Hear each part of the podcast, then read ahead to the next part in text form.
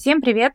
Это 26-й выпуск подкаста «Летучка», подкаст проекта РБК «Тренды», в котором мы, сотрудники редакции, а, рассказываем о каких-то материалах, которые были недавно у нас опубликованы, которые, как нам кажется, заслуживают того, чтобы мы их еще разочек подробно обсудили.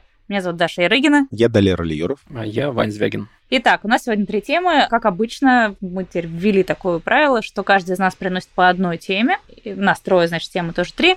Итак, э, тема номер один. По 31 килограмму сахара съедают россияне в среднем за год. В четыре раза выше нормы. Объяснить необъяснимое, что такое квалия. Так это произносится? Квалия. Кажется, и как, так, да. И как язык влияет на мышление. И с какими проблемами сталкиваются животные в России. Ну что ж, первая тема про 31 килограмм сахара. Эту тему принесла я. На самом деле мы э, написали очень-очень маленький, э, но очень информативный материал на тему того, что вот э, вышла новая статистика отчет Росстата, и в нем говорится о том, что вот такое количество сахара в год съедает человек среднестатистически в России. При этом это сахар и кондитерские продукты в пересчете на сахар. И это на 8 килограммов больше нормы который установил Минздрав. Этот текст мы очень бурно обсуждали внутри редакции, потому что мы не могли себе представить, а что же такое 31 килограмм сахара? А как же его можно съесть? И вот мы сидели и обсуждали. Вот я э, редко куда-то добавляю сахар. И у меня первый вопрос был, кто тогда съел этот 31 килограмм сахара вместо меня? А вы что думаете, едите ли вы сахар? Я ем сахар, к сожалению, хотя у меня постоянные попытки есть его меньше происходят. Может быть, это добавленный сахар, потому что почти во все продукты его же добавляют в качестве усилителя вкуса, вот это вот все. О, да. Помните этот э, фильм, э, по-моему, Netflix его снял или нет? По-моему, нет, но он наз- называется «Сахар», да? Называется «Сахар», да. И там журналист провел эксперимент, в котором э, он э, сначала изучал, какое количество сахара где содержится, а потом исключил его из своего рациона или, по-моему, минимизировал. В общем, очень интересно, обязательно посмотрите. На меня когда-то он произвел очень большое впечатление. Далер, ты прав, про добавленный сахар в том числе. Да, а этот товарищ, который э, снимал документальное кино о сахаре, там из удивительных сайд-эффектов от его новой бессахарной диеты заключался в том, что он испытывал синдром отмены он чувствовал себя плохо, он чувствовал себя не таким бодрым, ну, какие-то такие слегка депрессивные у него ощущения были, что мир не так красочен, как с сахаром. Вот это для меня было полностью удивительно. Ну вот смотри, если просто про этот сайт-эффект, э, что мир не так красочен, когда человек отказывается от сахара, то вот если верить статистике Росстата и верить эксперименту этого журналиста, получается, что жители России должны быть очень-очень счастливыми людьми, очень улыбчивыми и дружелюбными, но это кажется не так. Не, синдром отмены заключается ровно в том, что в момент, когда ты исключаешь резко что-то, тебе становится грустненько, но потом, конечно, все выравнивается. Так что я бы ставку на сахар не делал. И, собственно, и не делаю. Сахар хоть и сладкий, но, кажется, он не предполагает сладкой жизни. То есть он очень э, на психологическое состояние может достаточно пагубно влиять, особенно когда ты его ешь очень много. То есть у тебя чаще будет перепад настроения, ты менее будешь бодрый, выспавшийся. Я просто участвовал вот несколько месяцев назад в сахарном челлендже, это, в общем, мы собирались с группой ребят. У нас не было плана отказаться полностью от сахара, мы хотели просто понять как бы наши с ним отношения, и каждый сам задавал себе цель. Кто-то хотел полностью отказаться кто-то хотел минимизировать конкретные продукты. И там мы разбирали как раз вот последствия сахара. И когда ты не ешь сахар, не ешь много сладкого, у тебя вкус жизни, яркость его возвращается. То есть, э, когда ты ешь очень много-много сахара, ты перестаешь как будто бы чувствовать нюансы разных вкусов. А когда у тебя нет вот этих вот постоянно пиков вкусовых, ты начинаешь даже в, в овсянке, в каше замечать э, какие-то вот разные нюансы, она может быть очень сладкой. На самом деле это правда. Я такие небольшие эксперименты на себе тоже ставил, минимизировал количество сахара. В какой-то момент из примеров, которые в итоге навсегда со мной, я отказался от сахара в кофе вообще. И теперь, когда я добавляю сахар в кофе, мне кажется это с очень странным напитком. И когда я сахар из этого напитка исключил, я ощутил нюансы, которых раньше просто не чувствовал. И это было классно. Ну, то есть это совершенно другой напиток. И еще, кстати, я для себя в последнее время открыл удивительный мир новых сахарозаменителей. Вот помните, не знаю, лет 10, может быть, даже 15 назад были такие сахарозаменители в микротаблеточках. Они до сих пор есть. Типа одна таблетка. И они всегда были какими-то странными на вкус, то ли горьковатыми, то ли кисловатыми. Короче, химики придумали кучу новых замечательных соединений, которые вот от этих сайд-эффектов неприятного вкуса избавлены, и это очень похоже на ту сладость, которая обеспечивает сахар, но при этом вроде бы инсулин в ответ на потребление этих соединений не вырабатывается, что на самом деле очень хорошо. При этом, я тут погуглил, все не так однозначно. Некоторые ученые, пока это не подкреплено большими исследованиями, но маленькие исследования на небольших группах людей показывают, что по какой-то причине в ответ на потребление сахзама инсулин все-таки вырабатывается, хоть и в меньших количествах. Так что вот пока что не все так однозначно.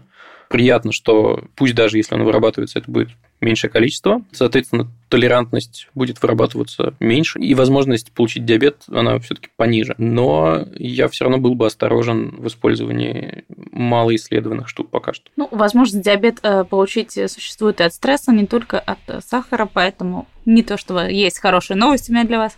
На самом деле у меня с сахаром история длинная. У меня мама диабетик, у нее несколько десятилетий стажа, а у меня э, есть повышенная предрасположенность к диабету, был гестационный диабет. Это такая штука, которая происходит с людьми во время беременности, и после беременности она может ну, либо превратиться в диабет, либо затихнуть на какое-то время, но потом все-таки вернуться в виде диабета, скорее всего.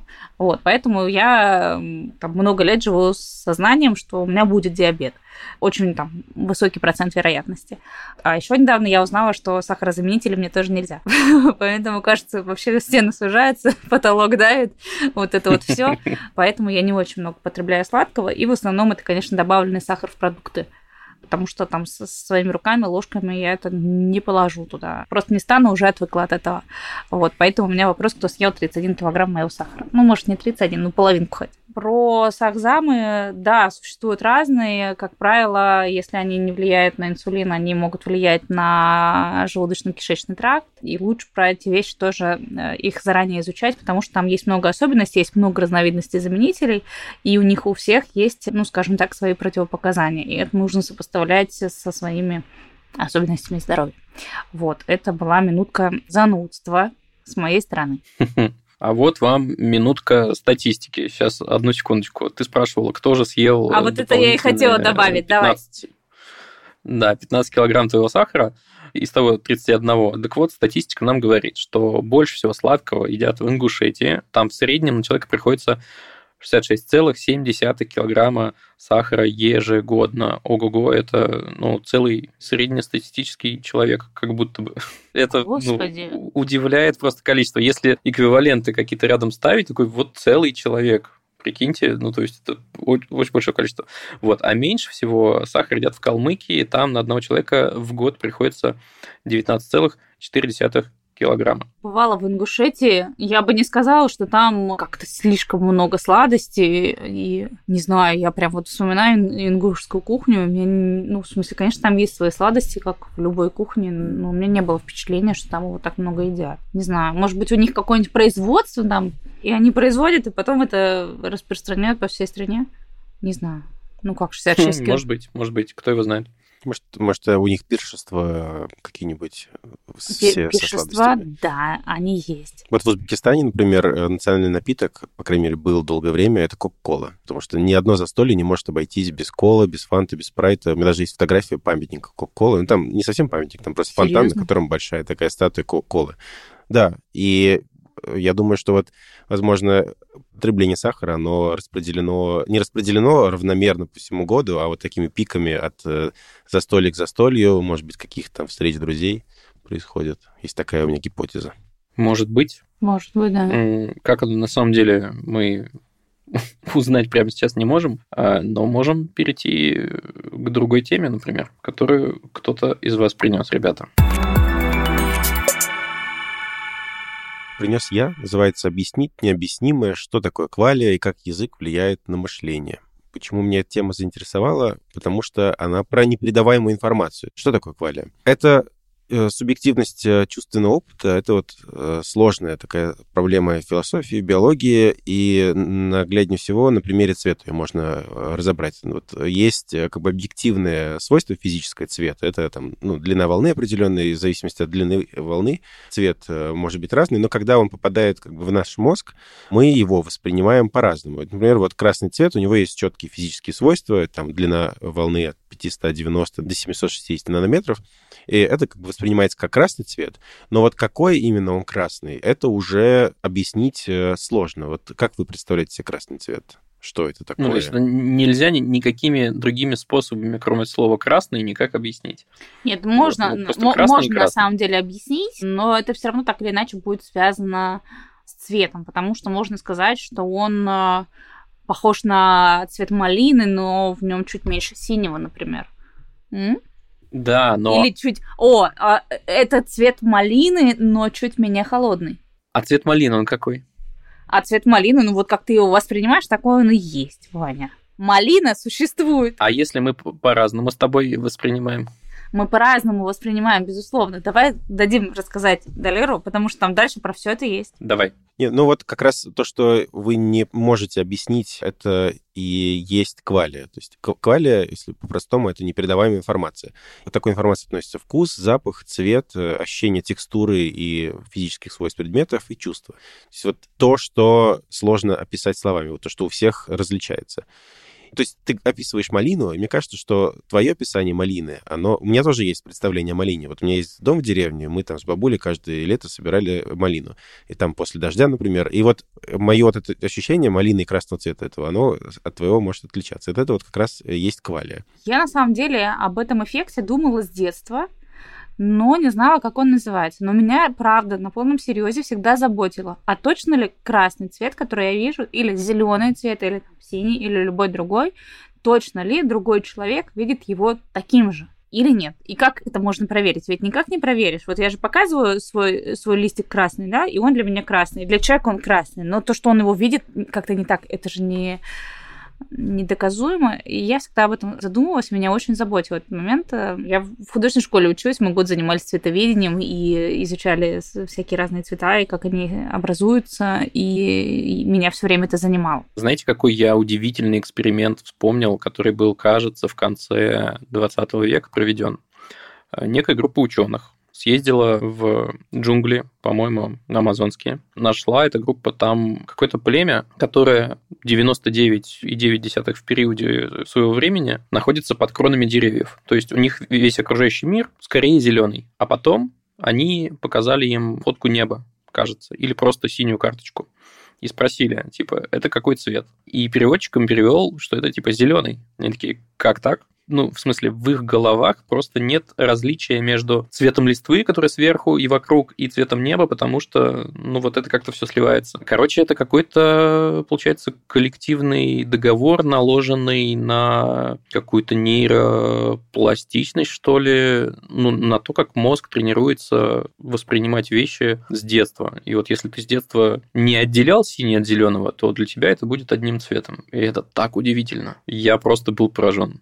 Как раз, да, вот, вот эта вот концепция непередаваемой информации, квали, она вот граничит с языком и мышлением, и считается, что граница языка, вот, э, что мы можем с помощью него выразить, как бы определяет рамки нашего восприятия мира. Я вот вспомнил, сейчас пошел гуглить, много есть слов, которые как раз стараются передать какие-то вот эти вот э, непередаваемые чувства в разных языках. Я вот быстро смог нагуглить примеры в русском языке, например, вот тоска или хандра. Мне кажется, как раз эти слова, они пытаются передать какое-то внутреннее чувство, и мы с вами друг с другом, кажется, можем плюс-минус понять это чувство. И вот эта квалия, она становится как будто бы менее квалией. Очень интересно. А у меня есть теория. Ладно, не теория. У меня есть вопросики. Смотрите, если мы все воспринимаем цвета по-разному, мы их все воспринимаем по-разному точно. Где-то внутри теории цвета наверняка есть ответ на этот вопрос. Но существует же сочетание цветов, наиболее комфортные для глаз. Ну, существует и там известный круг Итана, да, и был такой Иоганн Синтон, который занимался как раз изучением цвета и написал много трудов на эту тему, и на основе его трудов обучают художников и дизайнеров. И сочетание цветов, в том числе и по кругу Итана можно э, их найти и обнаружить. Существуют прям схемы, и основано это на особенностях преломления цвета и того, что вот э, сочетание этих цветов, э, они могут быть контрастными или близкими друг к другу по цвету, они, ну, вот наиболее гармоничные. А теперь давайте вспомним, что каждый цвет человек может видеть по-разному, да? Каждый человек один и тот же цвет может видеть по-разному. Но при этом сочетание будет гармоничным и для одного, и для другого, и для третьего. Понимаете? Интересно, какой ракурс. Или только мне интересно? Нет, это очень интересно, это немножко ломает голову. Да. И тем для меня прекрасно. Вот когда ты подбираешься к каким-то вещам, которые мало того, что мы только что постановили, что все люди воспринимают цвета, очевидно, по-разному, чуть-чуть, и ты не можешь это объяснить, и ты вот в эту область пытаешься погрузиться и как-то отрефлексировать и примерить на себя, это то, чем мы в этом подкасте занимаемся, и это так удивительно, и ты понимаешь всю сложность вообще мира и того, что мир – это только то, что ты воспринимаешь, Господи. А, слушайте, а сложность мира это, наверное, тоже квалия, да? Сложность мира. Мне кажется, да, да. Пожалуй. Вот в статье упоминается гипотеза лингвистического детерминизма. Это как раз вот про mm-hmm. то, что мы сейчас говорим. То есть то, что язык определяет, э, влияет на мышление. Вот чем у нас э, язык сложнее, чем больше мы как бы можем с помощью него объяснить, тем и когнитивные способности шире. И, соответственно, как раз мы можем вот решать эти вопросы разности восприятия. И в статье тоже про это дальше упоминается. Не буду перечислять все, предлагаю почитать. Как раз как влияет квалия на нашу реальную жизнь, где это может пригодиться решение этой проблемы. В медицине для людей с дальтонизмом, либо в машинном обучении, чтобы машины становились э, как бы чувствующими, потому что сейчас э, можно натренировать искусственный интеллект на то, чтобы они как бы понимали нас, но это будет э, такой механическое, то есть мы дадим им большой набор там данных, из которых они будут правильно отвечать на наши вопросы, но будут ли они чувствовать. И я вот хочу еще одно слово привести. Есть такое слово в инуитском языке, называется икцуарпок. И оно означает чувство предвкушения в ожидании чего-то прибытия, часто приводящее к тому, что вы периодически выходите на улицу, чтобы проверить его. Еще раз, пожалуйста, медленно. Но это чувство предвкушения в ожидании чего-то прихода, который тебя заставляет периодически выходить на улицу, чтобы проверить, не пришел ли э, человек, которого ты ожидаешь. И все это выражено одним словом. Не подходит для многоквартирного дома. Ну, выглядывать в окно можно.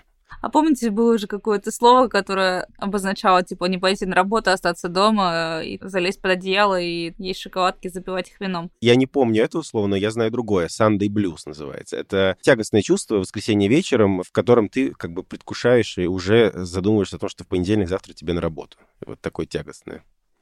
Sunday Blues. Ну, не то чтобы тягостное, но оно есть. В общем, мы как будто бы понимаем, о чем мы все здесь говорим. Да. Если вы нас не поняли, напишите нам. Да-да-да. Расскажите нам, понимаете ли вы, что такое кваля? Испытывали ли вы когда-нибудь что-то такое, что не можете объяснить? Было бы очень интересно порассуждать и пообщаться на эту тему.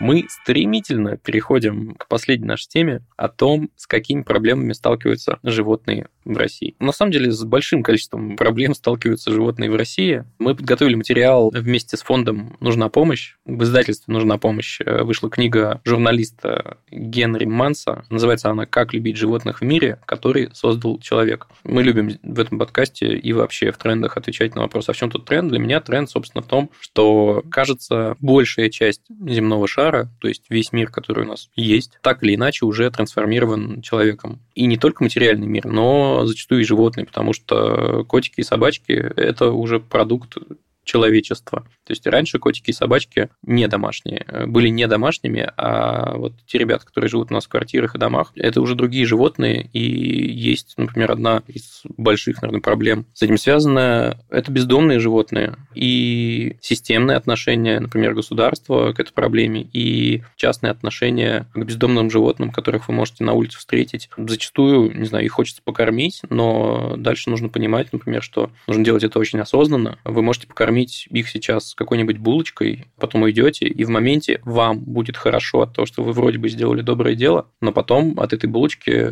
собаке может стать плохо, например, потому что это не та еда, которая нужна собаке на самом деле. Поэтому один из советов, которые мы в этом материале даем совместно с экспертами, заключается в том, что если уж вы хотите покормить какого-нибудь бездомного котика или пса, сходите в магазин, купите надлежащий корм, подойдите к вопросу осознанно. Есть также еще проблема с дикими животными в природе и в неволе. Ну, понятно, что в природе просто место, в котором дикие животные обитают и обитали задолго до того, как появились Homo sapiens, оно сокращается, и, наверное, этот процесс не остановить. И поэтому очень важна тема заповедников, правильного отношения вообще к этому вопросу. Но также есть еще момент, например, связанный с использованием животных в цирках. И в сельском хозяйстве. И в сельском хозяйстве. Это очень вообще отдельный вопрос, который меня стал в последнее время волновать. Сейчас постараюсь коротко объяснить, почему, чего. А, так вот, по данным опросов в целом, которые провели в 2019 году, 41% россиян считают, что номера с животными в цирке не обязательно. И вот это почему-то во мне очень сильно откликнулось. Просто одно из ярких воспоминаний детских о том, как меня родители везли в цирк на Цветном бульваре. Я был очень рад. И тогда это воспринималось как данность. Прошло, ну, грубо говоря, прошло 30 лет. И вот я сейчас такой сижу и думаю, Ваня, а ты, в общем, неплохую работу над собой провел, оказывается.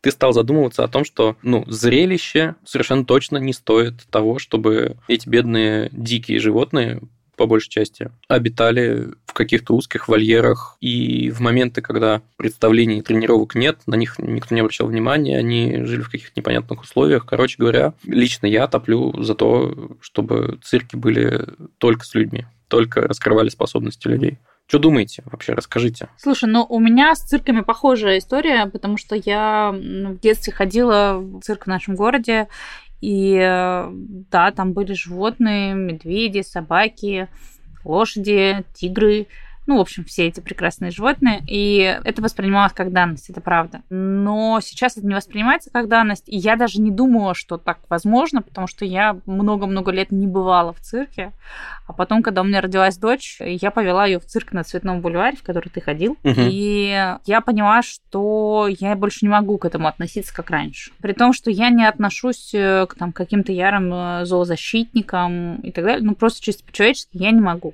Мне это не нравится. А есть прекрасные примеры цирков без животных. Есть просто мой любимейший цирк Дюсалей, в котором только люди, и это настоящее искусство.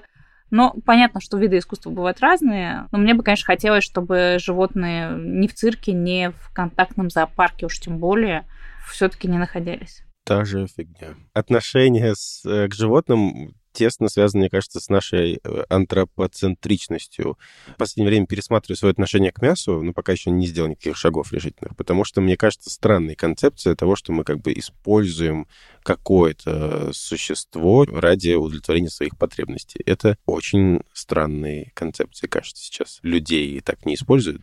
В общем, э, мне кажется, очень крутой идеей, что мы перекладываем отношение к людям на животных, пытаясь э, если не полностью права им все те же придать, но хотя бы хоть как-то приблизить их. Ну, добавить вообще этики в эти да. вопросы. Я согласен, я стал задумываться о том, что я ем животных. Давайте называть вещи своими именами, если вдруг кто-то думал, что котлетки где-то там находят в магических местах или они на дереве растут. Нет, э, берут коровок, свинок, ударяют их током, а потом разделывают. Уж простите за подробности. Ну, короче, это довольно мрачная история. При этом, несмотря на то, что, например, по мнению Национальной службы здравоохранения Великобритании, большую часть питательных веществ можно получить э, сбалансированной веганской диетой, я не могу быть столь уверен вот в этом. Не то чтобы я им не доверяю, но у меня есть ощущение, что все равно это будет какой-то очень большой компромисс. И поэтому я очень большую ставку делаю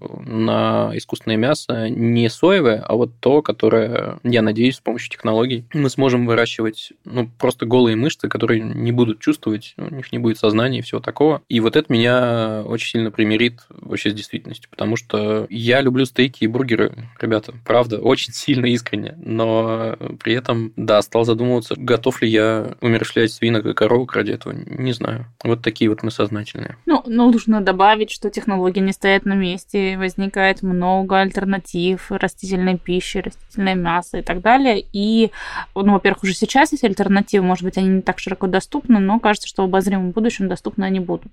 Ну а гуманное отношение к природе, к животным, наверное, то, с чем мы рождаемся. Вспомните, да, маленькие дети всегда очень любят и природу, и животных. Вот, и то, чего мы, видимо, со временем утрачиваем.